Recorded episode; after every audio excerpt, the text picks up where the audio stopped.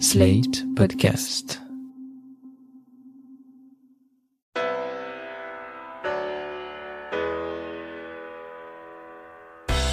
Bonjour et bienvenue dans Le Monde Devant Soi, le podcast d'actu international de Slate.fr.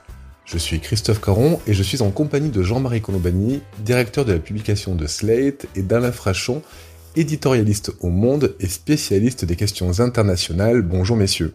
Bonjour Christophe. Bonjour Christophe. Avec nous Ariane Bonzon. Bonjour Ariane. Bonjour. Vous êtes journaliste, spécialiste de la Turquie et autrice de Turquie, l'heure de vérité aux éditions Empreinte Temps Présent. Alors, si vous êtes avec nous aujourd'hui, c'est parce que nous allons ensemble tenter d'y voir plus clair dans un conflit en cours au Haut-Karabakh. Le Haut-Karabakh, c'est une région de l'ouest de l'Azerbaïdjan, en Asie occidentale, où, le dimanche 27 septembre, deux violents affrontements ont éclaté, opposant des séparatistes soutenus par l'Arménie d'un côté et l'armée azérie de l'autre. Les tensions sont au maximum entre les deux pays et à l'heure où nous enregistrons ce podcast, il est difficile de chiffrer exactement le nombre de victimes mais selon des estimations fiables, on dénombrerait au minimum une centaine de morts, principalement dans le camp séparatiste.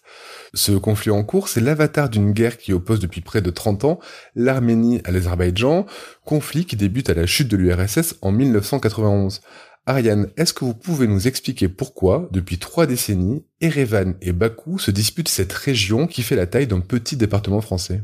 Bien écoutez, vous avez prononcé le mot URSS. C'est effectivement, cette affaire remonte au début même à la création de l'URSS en 1920 quand Staline va découper, si vous voulez, les républiques euh, soviétiques. Et à ce moment-là, il va porter, si vous voulez, une partie de la population arménienne de l'Artsakh, c'est-à-dire de cette région au Karabakh, vers l'Azerbaïdjan.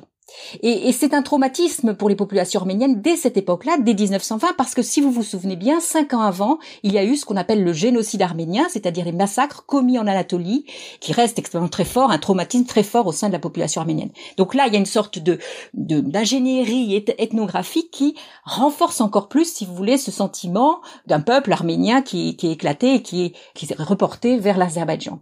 Et l'affaire va reprendre de la vigueur en 1988 au moment de la perestroïka, au temps de Mikhail Gorbatchev, où là, la population arménienne va essayer de faire valoir, la population arménienne de cette région, d'Azerbaïdjan, si vous voulez, de faire valoir son droit à l'autodétermination, le, lequel va être effectivement affirmé en 91 hein, à la chute de, de l'Union soviétique et ça, il va y avoir un conflit, un conflit armé entre l'Arménie qui est voisine de, de, de cette région-là et l'Azerbaïdjan. Si vous voulez, quand on regarde une carte, vous avez l'Azerbaïdjan, l'Arménie et entre les deux des provinces dites arméniennes. Hein. C'est-à-dire qu'effectivement, il y a une majorité de population arménienne dans ces provinces, dont le Haut-Karabakh, une zone donc qui a voulu déclarer son indépendance, son droit à l'autodétermination. En 93, les Nations Unies votent quatre résolutions, mais qui sont restées lettres mortes. Cela dit, en 94, les deux côtés, Arménie et Azerbaïdjan, cessent le combat grâce à une médiation russe. Mais c'est l'Arménie avait emporté un certain nombre de victoires, dont c'est assez, enfin sur le sur le terrain, donc c'est assez important. Mais elle restait très très traumatisée, si vous voulez, par la perte de provinces arméniennes d'ex-URSS. C'est-à-dire que c'est pour ça que cette affaire de Haut-Karabakh est très importante pour les Arméniens, c'est qu'ils ont l'impression déjà d'avoir perdu, au moment de la chute de l'Union soviétique, un certain nombre de provinces arméniennes qui ont été euh, dispatchées euh, ailleurs. Et donc, c'est un enjeu extrêmement identitaire et ethnique très fort. Ariane, vous l'avez rappelé, la guerre se termine aux alentours de 1994. Elle se termine grâce à un cessez-le-feu qui est négocié par le groupe de Minsk, co-présidé par la Russie, les États-Unis et la France. Ce cessez-le-feu est fragile et après la relation reste tendue mais relativement stable. Et puis les tensions se sont accrues aux alentours de 2014-2016 mais ça restait toujours un conflit de basse intensité.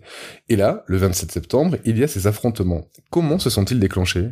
Alors, il y a effectivement, il faut toujours se souvenir de 2016, avril 2016, parce que là, il y a eu effectivement une guerre de quatre jours c'est peut-être ce qui est en train de se refaire maintenant, où beaucoup d'hommes ont perdu la vie et qui est vraiment devenu une cause nationale pour les Arméniens. Parce que, une fois de plus, ce sont les Arméniens qui viennent. Moi, je suis allée l'année dernière hein, dans cette région-là. Vous aviez 15 000 Arméniens qui étaient dans ces régions-là, qui étaient à la frontière euh, avec l'Azerbaïdjan, qui viennent donc soutenir les, les Arméniens du Haut-Karabakh. Et donc, cette guerre a, vraiment marqué les esprits. Il y a eu des pèlerinages autour des morts. Donc, voyez, et il y avait toujours, chaque année, il y avait plus plusieurs dizaines de morts. Hein. Il ne faut pas croire que c'était complètement gelé.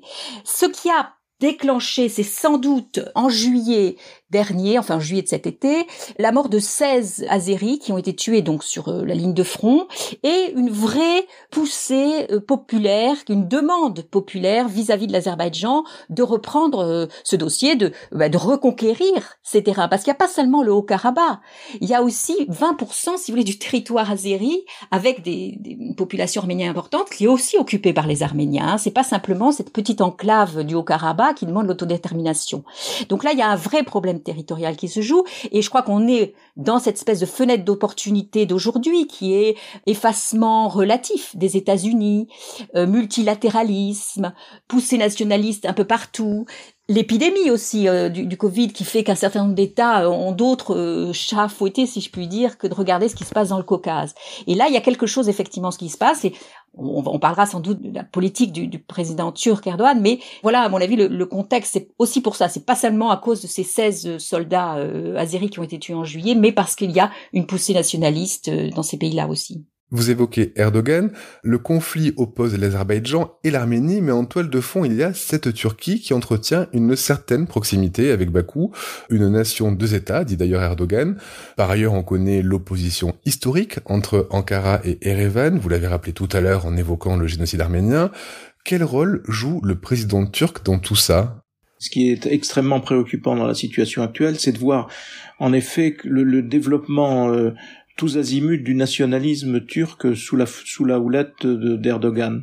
Il a poussé ses ramifications en Syrie, on se souvient de l'affrontement avec les Kurdes et le rôle joué euh, en Syrie, le rôle aussi joué euh, la pression turque sur l'Europe à travers les réfugiés syriens. Il y a aussi l'implication très forte militaire de la Turquie en Libye, où ils ont pris parti d'un côté, où ils essayent de, de, contrôler la situation. Il y a aussi le fait que sur les ressources de la mer Méditerranée, la Turquie aussi a des ambitions qui empiètent sur les eaux territoriales grecques, par exemple. Donc tout ça fait beaucoup de choses.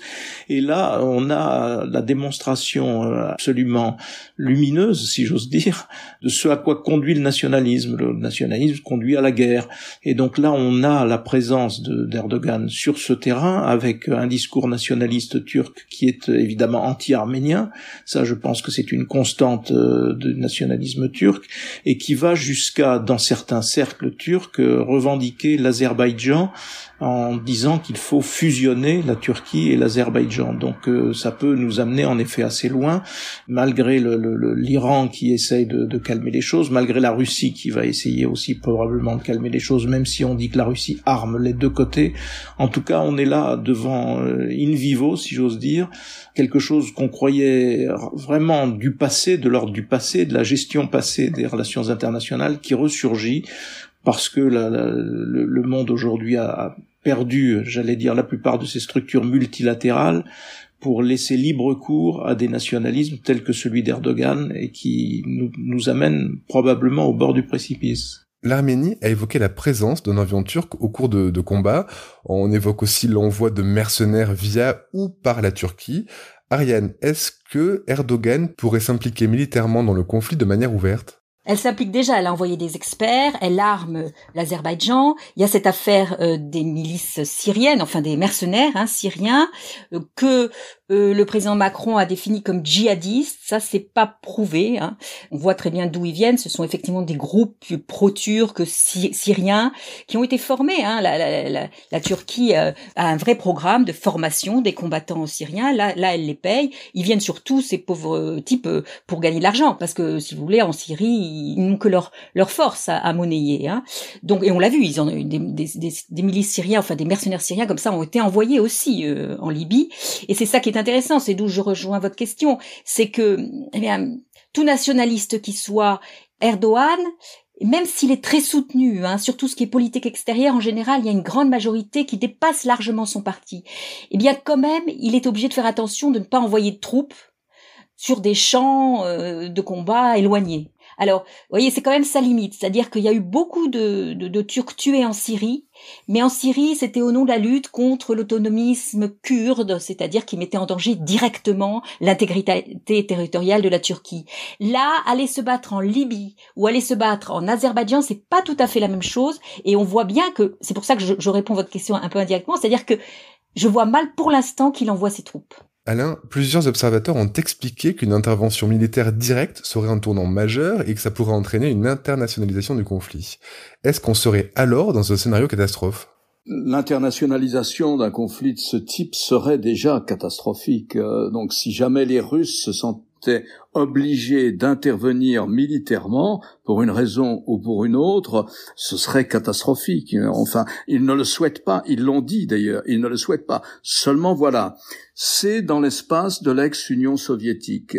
La Russie a un traité de défense avec l'Arménie qui spécifiquement ne couvre pas le Haut-Karabakh.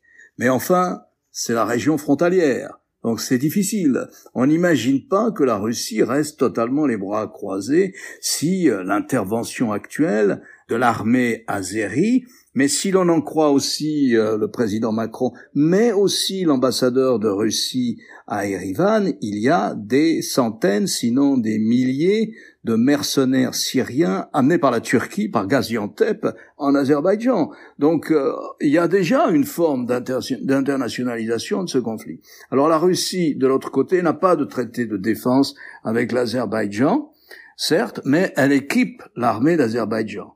Et rappelez-vous, euh, Ariane nous le confirmera, lors des précédents conflits, lorsque la violence, lors à chaque fois que la violence euh, a fait irruption dans la région, entre l'Arménie ou le Haut-Karabakh, l'Arménie et le Haut-Karabakh d'un côté, et de l'autre l'Azerbaïdjan, eh bien, Moscou, qui observait une manière de neutralité, mais plutôt pro-arménienne dans cette histoire, Moscou, quand même, avait prise sur ces anciennes républiques soviétiques. Et lorsque Moscou sonnait la fin des combats, les combats s'arrêtaient, plus ou moins. La Russie avait du poids.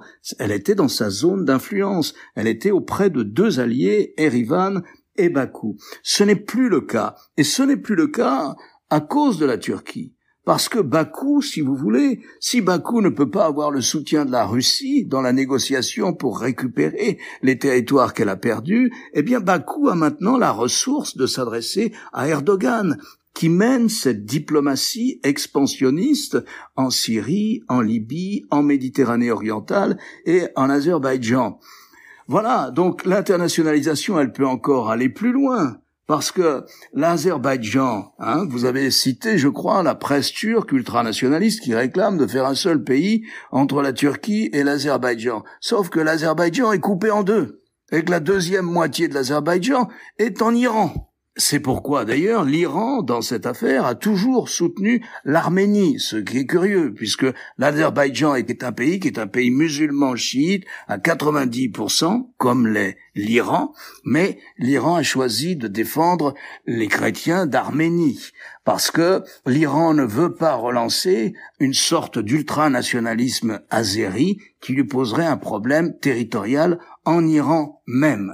Donc, voyez, l'internationalisation ne ferait que compliquer. Mais le fait saillant dans cette histoire, c'est qu'une superpuissance comme la Russie n'a pas entièrement prise dans sa région. Elle n'a pas entièrement prise sur un pays ami et allié comme l'est l'Azerbaïdjan. De même que les États-Unis, qui sont les chefs de l'OTAN, n'ont pas prise sur Erdogan et ne peuvent pas dire à Erdogan tu ne vas pas aller attaquer les Arméniens, tu ne vas pas acheter un système de missiles antiaériens en Russie. Un membre de l'OTAN ne fait pas ça. Non.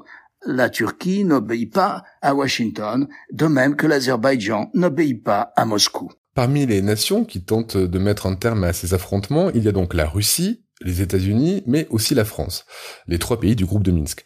Mais les tensions actuelles entre Macron et Erdogan vont-elles nous permettre de jouer notre rôle normalement et de nous faire entendre? Ben c'est très intéressant. C'est justement maintenant là où on voit si effectivement le langage de force hein, qu'a parlé euh, le, président Macron vis-à-vis euh, du président Erdogan. Hein, on se rappelle en août hein, le déploiement de la marine et de certains avions pour contrer la projection de puissance et de souveraineté que cherche à établir euh, la Turquie en mer Méditerranée hein, pour euh, agrandir ses frontières maritimes, euh, réviser les, traités qui ont été signés au début du, siècle précédent. On va voir si, ce, si cette projection de force et surtout cette montée rhétorique, cette, ces injures pas réciproque, parce que tout de même le président Macron n'a pas été aussi violent et aussi euh, indigne, et j'allais dire même vulgaire, vis-à-vis du, président Erdogan, que Erdogan l'a été vis-à-vis du président Macron, bien entendu. Mais enfin, il y a eu quelque chose qui s'est joué entre les deux hommes, qui est une, un rapport de force, si vous voulez, qui fait que le rôle de médiateur que le président Macron est censé avoir au sein du groupe de Minsk risque d'être fragilisé. Et c'est ça qui est intéressant, c'est que maintenant on va commencer à voir que sur un autre terrain, un autre terrain de conflit, eh bien peut-être que la stratégie ou la tactique en tout cas du président Macron euh, va euh, l'affaiblir. Quoi. On va voir ce qui va se passer. C'est un test. Juste pour introduire un bémol dans la, discussion et sur les arguments que vient de développer Ariane, auxquels je crois, il y a quand même eu deux événements qu'il faut prendre en compte après la bordée d'injures d'Erdogan vis-à-vis d'Emmanuel Macron, il y a quand même eu une heure d'entretien téléphonique, un peu plus d'une heure d'entretien téléphonique entre les deux hommes. À la suite de quoi, il y a eu euh, une véritable accalmie sur le front de la Méditerranée. Alors sur ce front de la Méditerranée, il y avait une véritable complémentarité et partage des rôles entre la chancelière allemande et le président français. Mais le résultat, c'est que le bateau qui était censé faire les explorations dans les eaux territoriales grecques s'est replié en Turquie et que la chose a été mise pour le moment entre parenthèses. Et l'autre aspect des choses, c'est que le gouvernement français et le gouvernement turc viennent de s'accorder ce sont les annonces qui ont été faites par le président de la République dans son fameux discours sur le guillemets séparatisme. Les deux gouvernements se sont accordés pour que on mette fin à la présence d'imams venus de Turquie en France. Ça prendra trois ou quatre ans, mais il y a eu un accord entre les deux gouvernements pour que cessent les prédications en provenance de la Turquie qui étaient euh, aujourd'hui euh, très présentes dans certaines zones, notamment dans l'est de la France. Donc il y a de ce point de vue-là, là aussi, un accord qui euh, laisse penser qu'il y a à la fois des tensions, mais il y a aussi des zones de discussion. Donc sur l'Arménie et l'Azerbaïdjan, peut-être en effet, la France peut-elle retrouver aussi sa part dans un rôle de médiation? Pour finir, un mot sur cette déclaration d'Emmanuel Macron qui a demandé à l'OTAN, je cite, de regarder en face les actions de la Turquie. Turquie qui, je le rappelle, est elle-même membre de l'organisation. Alors, est-ce que ce qui se passe actuellement au Haut-Kabara confirme la mort cérébrale de l'OTAN dont parlait Macron il y a quelques mois, Alain? C'est encore assez difficile à dire dans la mesure où il n'y a pas d'intervention euh, militaire directe de la Turquie. La Turquie a fourni des armes, notamment des drones. Il semble aussi qu'un chasseur turc ait abattu un chasseur arménien au début de la semaine, mais il n'y a pas de force turque sur le terrain.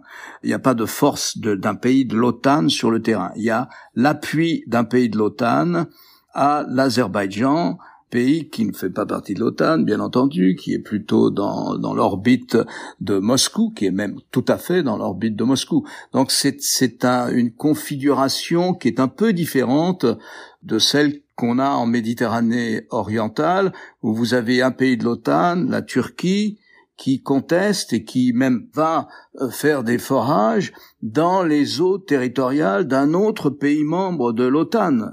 Là, vous pouvez dire qu'il y a quelque chose qui va pas du tout dans l'OTAN. Et vous avez la Turquie, pays membre de l'OTAN, qui achète un système de défense antiaérien en Russie, ce qui met en danger les avions et une partie de la logistique euh, de l'OTAN, si vous voulez. Là, vous avez un vrai problème. Mais tant qu'il n'y a pas d'implication militaire turque directe dans le conflit entre l'Azerbaïdjan et l'Arménie, voilà, je pense que euh, c'est déplaisant si vous voulez, mais ce qu'on a oublié de dire dans cette histoire, c'est que Naturellement, il y a un aspect euh, historique, un contexte historique euh, qui pèse lourdement lorsque la Turquie va aider l'Azerbaïdjan contre l'Arménie, bien entendu. Mais il faut voir aussi que en 20 ans de combats sporadiques entre l'Azerbaïdjan et l'Arménie, puis les forces arméniennes du Haut-Karabakh qui ont déclaré leur indépendance, mais indépendance que personne n'a reconnue, sauf l'Arménie. Il faut voir aussi que des centaines de milliers de, gens d'Azerbaïdjan ont été chassés de leur village parce que le Haut-Karabakh, appuyé par l'armée arménienne, a voulu faire une zone tampon aux alentours du Haut-Karabakh pour la protéger d'une intervention azérie. Et pour ça, ils ont chassé de leur village, si vous voulez, il y a eu de l'épuration ethnique, beaucoup de, de citoyens d'Azerbaïdjan. Donc le dossier est lourd, compliqué, et comme tous les dossiers dits gelés, un jour ou l'autre, quand il y a un coup de chaud, si je puis dire, le dossier euh, gelé devient sacrément actif. C'est comme le réchauffement de la partie nord de la Sibérie qui voit ressurgir des milliers de bactéries qui, menacent l'humanité. C'est un peu la même chose. Merci à tous les trois pour ces éclairages et une pensée à nos deux confrères du monde, Alan Caval et Raphaël Yagouzadeh, blessés lors d'un bombardement au Haut-Kabara le 1er octobre dernier. À la semaine prochaine. Merci Christophe. Au revoir à tous. Au revoir Christophe. Vous venez d'écouter Le Monde devant soi, un podcast slate.fr à retrouver tous les samedis matins sur slate.fr ou sur votre application de podcast préférée. Si vous avez aimé, n'hésitez pas à vous y abonner et à nous mettre 5 étoiles.